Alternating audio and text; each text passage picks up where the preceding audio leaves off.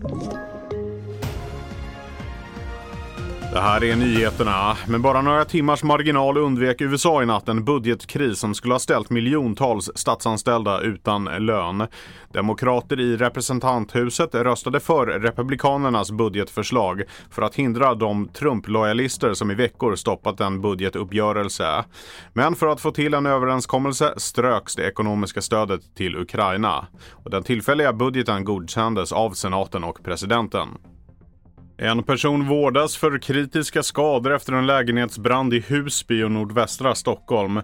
Polisen har inlett en förundersökning om allmänfarlig ödeläggelse. Lägenheten har spärrats av för teknisk undersökning.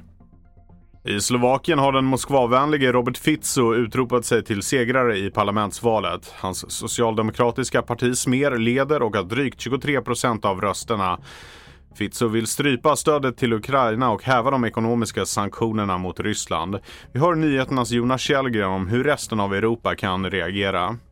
Ja, om du är Frankrike eller Tyskland så drar du nog ändå en liten lättnadens suck eh, över att då Fitzo inte kan bilda den här högerpopulistiska regeringen som vissa hade befarat. Det hade blivit en rent prorysk regering. Eh, nu måste han bilda en mer mittenregering. Det kanske blir mer pragmatiskt. Men ändå är du Viktor Orbán i Ungern så är du nog väldigt glad för det verkar som du kommer få en vän eh, inom EU som är mer anti-ukrainsk och mer populistisk.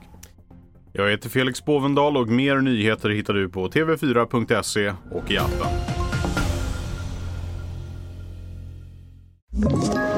Ett poddtips från Podplay. I fallen jag aldrig glömmer djupdyker Hasse Aro i arbetet bakom några av Sveriges mest uppseendeväckande brottsutredningar. Går vi in med hemlig telefonavlyssning och, och då upplever vi att vi får en total förändring av hans beteende. Vad är det som händer nu? Vem är det som läcker? Och så säger han att jag är kriminell, jag har varit kriminell i hela mitt liv men att mörda ett barn, där går min gräns. Nya säsongen av Fallen jag aldrig glömmer på Podplay.